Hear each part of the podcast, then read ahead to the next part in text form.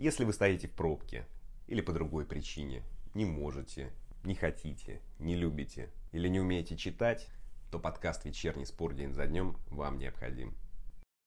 Добрый вечер, друзья, с вами Анатолий Иванов. Сегодня 29 мая. Андрей Чернышов рассказал в подкасте о том, чего испугался Червиченко, ведя переговоры с Аршавиным и Денисовым о переходе в «Спартак». А Лигу чемпионов могут доиграть в одной стране. Но об этом позже. Сперва традиционный экскурс в историю. В этот день, в 1860-м, Павел Третьяков составил завещание, в котором оставил Москве свою коллекцию картин и 150 тысяч рублей серебром для устройства картинной галереи. 120 лет назад компания Otis зарегистрировала торговую марку «Эскалатор». 29 мая 1953-го шерпа Тенцинг Норгей и Эдмунд Хиллари первыми покорили Эверест. 60 лет назад вышел первый номер журнала «Футбол», а 30 лет назад Бориса Ельцина выбрали председателем Верховного Совета РСФСР. А что спорт? Дни рождения празднуют Роберто Диматео, Егор Титов, Массимо Амбразини, Густаво Пинто, Андрей Аршавин, Кармело Энтони и другие. Ну да ладно, вот что будет в этом выпуске. Антон Миранчук получил травму и пропустит минимум месяц. Диего Косту могут посадить на полгода и не на скамейку. Арбитра, работавшего в Лиге чемпионов, задержали в борделе с оружием и кокаином. Ла Лигу возобновят 11 июня. В крыльях не допускают мысли о вылете ФНЛ. Расписание Бундеслиги на выходные. Андрей Аршавин объяснил, почему перестал играть за Арсенал, рассказал про предложение Барселоны и про срыв перехода в Спартак. Да много о чем рассказал. И разговор с Андреем Чернышовым о срыве трансферов Аршавина, Денисова, Быстрова в «Спартак» в 2003 и многом другом. Начнем. Антон Миранчук получил травму на тренировке и выбыл на месяц. По данным РТ, 24-летний полузащитник «Локомотива» травмировал стопу на одном из первых занятий после паузы. Он может пропустить остаток сезона. Что ж, здоровье Антону, но, увы, произошедшее неудивительно. Полагаю, что после карантина некоторые игроки вышли в худшей форме, чем после отпуска. Ведь в отпуске можно вести хотя бы какую-то физическую активность. Да, в клубах говорили, что игроки тренируются индивидуально, что игроки тренируются под наблюдением. Но вы же понимаете. Но будем надеяться, что клубы успеют подготовить игроков к 21 июня, той дате, когда планируют возобновить РПЛ. Надеемся, что серьезных травм не будет. Идем дальше. Полуфинал и финал Лиги чемпионов могут перенести в Германию, сообщили в Sky Sport. Финал должен был пройти в Стамбуле, но в Турции 32 тысячи человек болеют COVID-19, в Германии 10 тысяч. По данным источников, УЕФА считает ситуацию с вирусом в Турции непредсказуемой.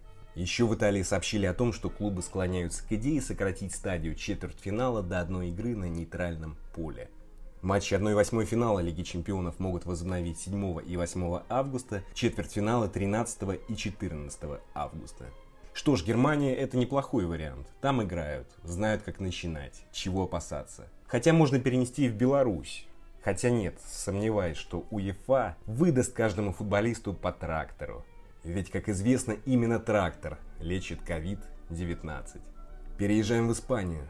Нападающего «Атлетика» Диего Косту могут посадить на полгода за неуплату налогов, сообщили в АС. Бразильского испанца обвиняют в мошенничестве на сумму более миллиона евро. Прокуратура просит заточить форварда в темницу на полгода и оштрафовать на 500 тысяч евро. В испанских СМИ утверждают, что в 2014-м Коста скрыл доход от контракта с «Адидасом». Что ж, испанские футболисты и неуплата налогов, угроза темницей. Ничего нового, ничего оригинального. Неуплата налогов и испанские футболисты неотделимы друг от друга, как сиамские близнецы. А может, есть что-то оригинальнее из спортивно-криминального мира? Да, друзья, есть. Арбитра, работавшего в Лиге чемпионов и на Евро, задержали в словенском борделе. Судью Славка Винчича арестовали по обвинениям в незаконном владении оружием и хранении наркотиков. Словенские СМИ сообщают о том, что Винчича и еще 25 человек задержали в борделе в компании 9 проституток. При обыске у них, нет, не у проституток, а у Винчича и компании нашли огнестрельное оружие и кокаин. Друзья, словенская полиция сорвала бы джекпот, если бы компанию задержали в тот момент, когда они играли бы в блэкджек с проститутками. Но все равно как-то слабенько. Оружие, кокаин и всего 9 проституток на 26 человек. Вот 26 проституток на 9 человек. Впрочем, ладно, у каждого свои предпочтения. Винчич судил матчи Лиги чемпионов и Лиги Европы. На Евро-2012 работал ассистентом. Судил матч Казахстан-Россия в квалификации Евро-2020. Ну ладно, у меня спортивный подкаст, не криминальный. Возвращаюсь в Испанию. Извините, вот такой вот хаотичный подкаст получается. Как выход Аршавина на замену в дебютном матче за «Зенит» против Брэдфорда. Ладно, Испания. Ла Лигу возобновят 11 июня, а новый сезон хотят начать 12 сентября.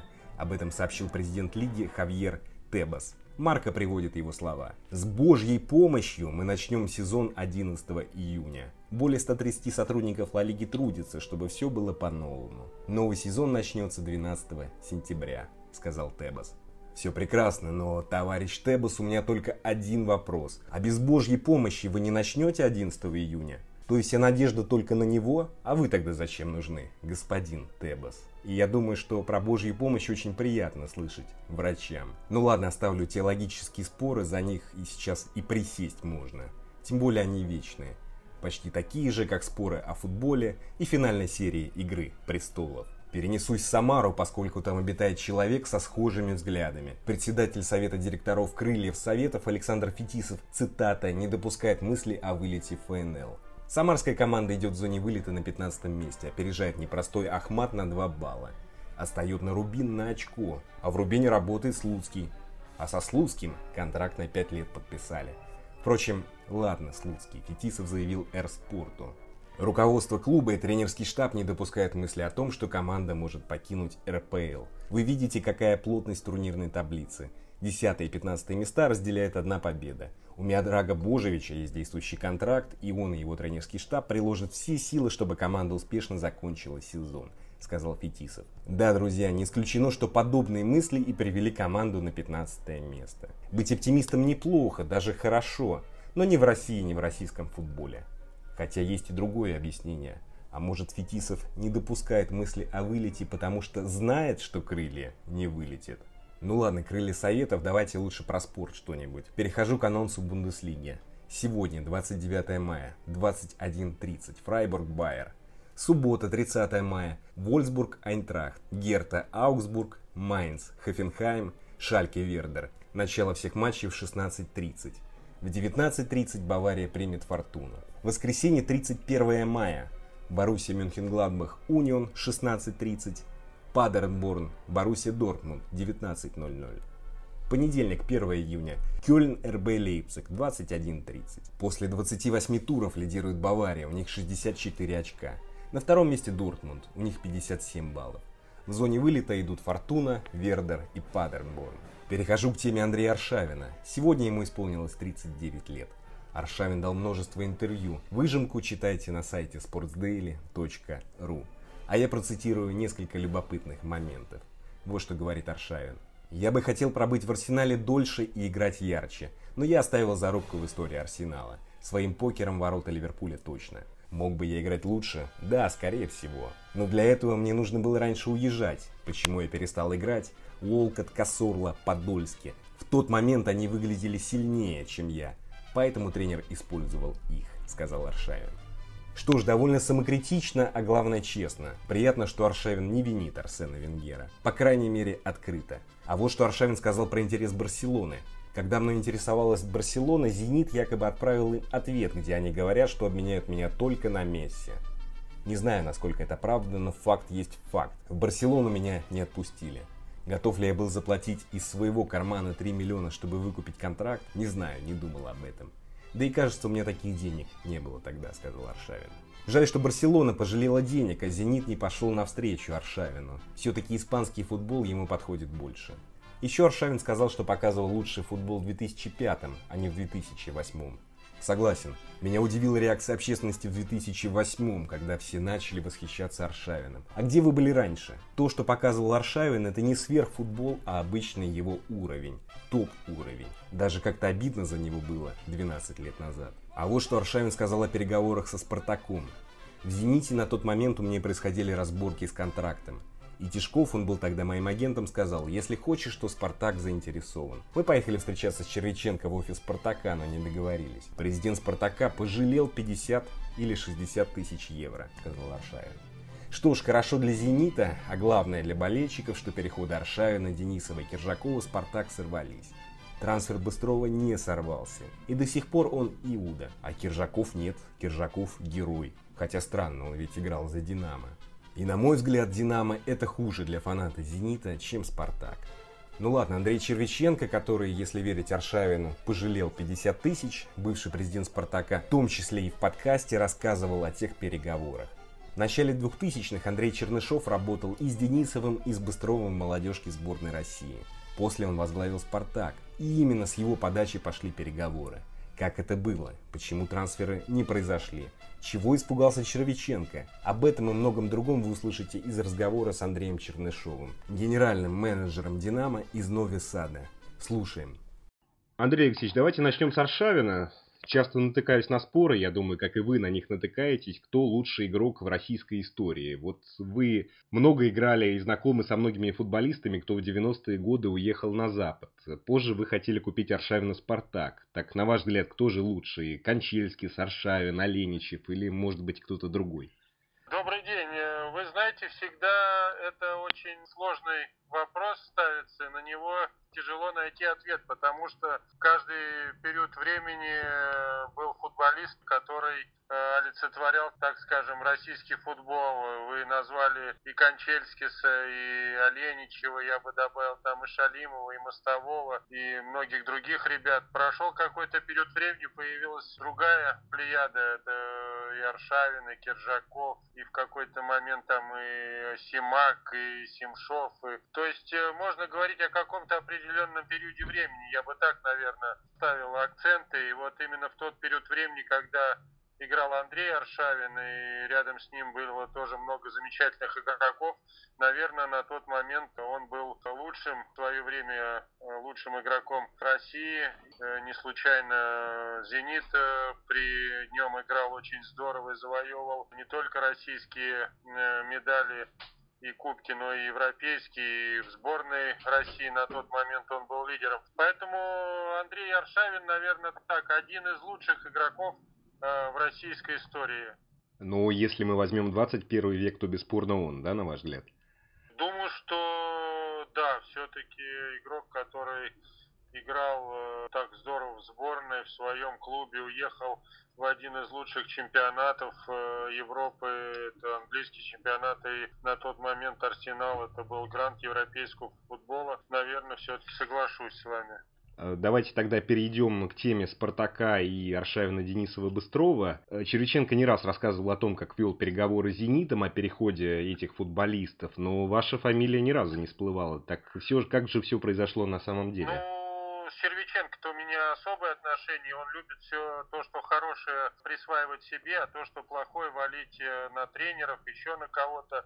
Наверное, если тут говорить правдиво, то я этих кандидатов ему назвал и сказал о том, что у меня с ними хорошие контакты, они игроки появляли, либо там Андрей был в молодежной сборной, Быстров начинал играть в молодежной сборной, как и Денисов. И я ему сказал о том, что, в принципе, этих ребят нужно постараться уговорить и перейти в «Спартак», вести диалог с руководством. Но в какой-то момент Червиченко испугался, честно говоря, того, что он испортит отношения с Виталием Леонтьевичем Мутко, с другими питерскими людьми, и поэтому дал заднюю. А переговоры вести с этими ребятами можно было.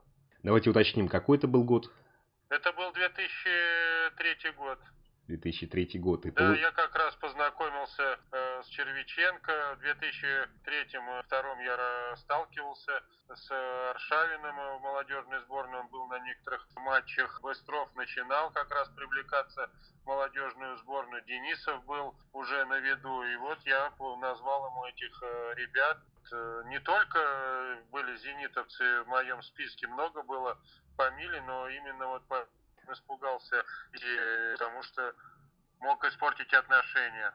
Боялся испортить отношения, так скажем.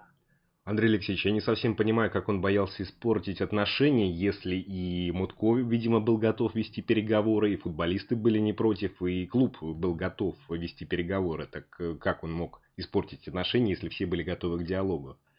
все были готовы к диалогу, наверное, но в какой-то момент, я думаю, это была какая-то такая бомба, и я думаю, что Виталий Леонтьевич тоже понял, что это будет такой серьезный очень поступок, который не одобрят где-то наверху. И не знаю как, но такая фраза от Червиченко была сказана, что он не хочет портить отношения с Мутко. О каких тогда суммах шла речь? Я в сумму, честно говоря, не вдавался. Мое дело, еще не работаю в «Спартаке». Червиченко интересовался моим мнением, кто бы мог прийти в «Спартак», усилить его. И я называл ему, естественно, в первую очередь, ребят, кто был в молодежной сборной, кто действительно имел потенциал вырасти в очень хороших, больших игроков. Вы работали с ними в молодежной команде, молодежной сборной России, тогда вели с ними, ну, не переговоры, а разговоры на эту тему, может быть, неформальные. Не, я всегда соблюдал этикет и не мог не советовать, не мог не как-то напирать на игроков. Я просто рекомендовал их Червиченко, что это будут большие футболисты, которые дадут и результат клубу, и принесут дивиденды в будущем. А с ребятами я на эту тему не разговаривал. Но и Аршавин, и Денисов, и Быстров, соответственно, потом тоже им доказал, они были готовы перейти в «Спартак». Меня это немножко удивляет, поскольку они у нас в Петербурге ассоциируются с такими патриотами клуба. Ну, Денисов потом испортил, да, себе репутацию, но Аршавин, да. Но на тот момент они были готовы. У каждого футболиста в определенный момент какие наступают проблемы в его родном клубе. И есть, конечно, патриотические чувства, но есть, наверное, еще какие-то контрактные обязательства, которые, может быть, не выполнялись в полном объеме. Я вот свой пример приведу. Я был динамовцем до мозга костей, окончил футбольную школу «Динамо», прошел «Динамо-2», попал в дублирующий состав. Но на каком-то этапе у нас возникли разногласия с руководством клуба, и я вынужден был уйти. Поэтому, как говорится, патриотизм патриотизмом, но есть еще и контракты, обязательства. Наверное, на тот момент не все по отношению к ребятам выполнялось, и у них были мысли о переходе. Понятно, что гипотетически рассуждать не всегда правильно, но тем не менее, если бы Аршавин и Денисов перешли в «Спартак», как вы думаете, иначе бы сложилось? Кубок УЕФА «Зенита» или, может быть, тогда Кубок УЕФА был у «Спартака»? Вы знаете, мы сейчас можем действительно нафантазировать очень многое, но я думаю, что, во-первых, эти бы ребята проявили себя в любой команде и выросли в тех игроков, в которых они выросли, в игроков национальной сборной, в игроков европейского уровня. А «Спартак» однозначно стал бы сильнее и претендовал бы не только на победы в чемпионате России, но и мог замахнуться на победы в Европейском кубке. Да, конечно, удивительная история. Андрей Алексеевич, давайте перейдем к вам. Как дела в Сербии? Все ли сняли ограничения или что-то еще осталось? В Сербии очень все прекрасно. 8 мая были сняты последние ограничения внутри страны. То есть это заработали рестораны, заработали торговые центры, общественный транспорт. Сегодня возобновилась Суперлига, сейчас вот идет уже первая игра после перерыва, мой «Спартак» субботица играет на выезде. И будут проведены 4 тура, оставшиеся в чемпионате, полуфинала, кубка и финал будут сыграны. И 25 июня завершится этот чемпионат, а 25 июля уже будет начало нового чемпионата. Потихоньку возобновились работа аэропорта Николы Теслы, то есть он функционирует на вылет и на прилет. В Сербию могут въезжать те граждане любой страны без каких-либо ограничений и справок. И потихоньку начинают функционировать границы с другими странами, то есть сербские граждане могут сейчас свободно уже въезжать в Венгрию, в Боснию, в Болгарию и в Албанию. И в ближайшее время вот будут открываться границы с другими странами на выезд. А на въезд, пожалуйста, всех ждем в гости. Вы бы сразу бы сказали, я вас, оказывается, отвлекаю от матча бывшей команды, да? Нет, я готов. Тем более уже перерыв сейчас, поэтому мы как раз в перерыве матча беседуем. Ага, хорошо. А такой вопрос. Сербское правительство как-то помогало населению, бизнесу и прочее? Ну, во-первых, то, что было закрыто, например, салоны красоты, торговые центры, другие какие-то, вот общепит был закрыт, только работали аптеки и продуктовые магазины. Насколько я знаю, сербское правительство выделяло деньги на поддержку этих бизнесов, и не знаю в каком объеме, но каждому гражданину Сербии будет выплачена единовременная сумма за тот период времени, что люди находились. Вот у нас такого карантина не было, у нас был комендантский час, поэтому будут сделаны какие-то выплаты. Это каждому гражданину, вне зависимости, потерял он работу или сокращение зарплаты? Независимо ни от чего, на гражданина Сербии выделяется какая-то сумма единовременной выплаты. А люди как себя ведут? Остались, может быть, опасения еще какие-то, ну, осторожности, или все сняли, народ устал, ломанулся, и все по ресторанам? Вы знаете, вот 8 числа, когда сказали, что открывается кафе, рестораны, я тоже думал, первое время будут ограничены, какие-то опасения, там, люди будут, наверное, может быть, даже за столами сидеть, как там принято сейчас, не больше 2 человек. Но когда я вышел в город вечером 8 числа, то я увидел настоящую сербскую жизнь. Все кафе, рестораны были заполнены, сидели они так, как было и до этого всего плохого, что случилось в мире. То есть сербы сразу вошли в нормальную жизнь, и тут же они при встрече стали здороваться, обниматься. То есть как бы сказали, что 8 числа и вирус ушел из страны. А о чем вы, когда это все увидели, подумали? У вас были какие-то опасения, подумали, что преждевременно, или все-таки радость какая-то наступила, что жизнь нормализуется? Я тоже вернулся в обычное русло, у меня на душе стало приятно, что все жители Сербии вернулись к нормальной жизни. Я говорю, я такой человек, что я нормально переносил все эти ограничения. А вот для сербов, конечно, для их менталитета, их уклад жизни был полностью нарушен. Они вот, принято у них, они работают где-то до 4, максимум до 5 часов, и потом они заполняли все кафе, рестораны, у них вот это беседа, у них это дружба, и вот всего этого они были лишены. Мне просто действительно была радость за них, когда я снова увидел, что они вернулись к нормальному ритму жизни. Спасибо Андрею Чернышову, спасибо, друзья, и вам. На этом все, встретимся в понедельник. А теперь немного бизе.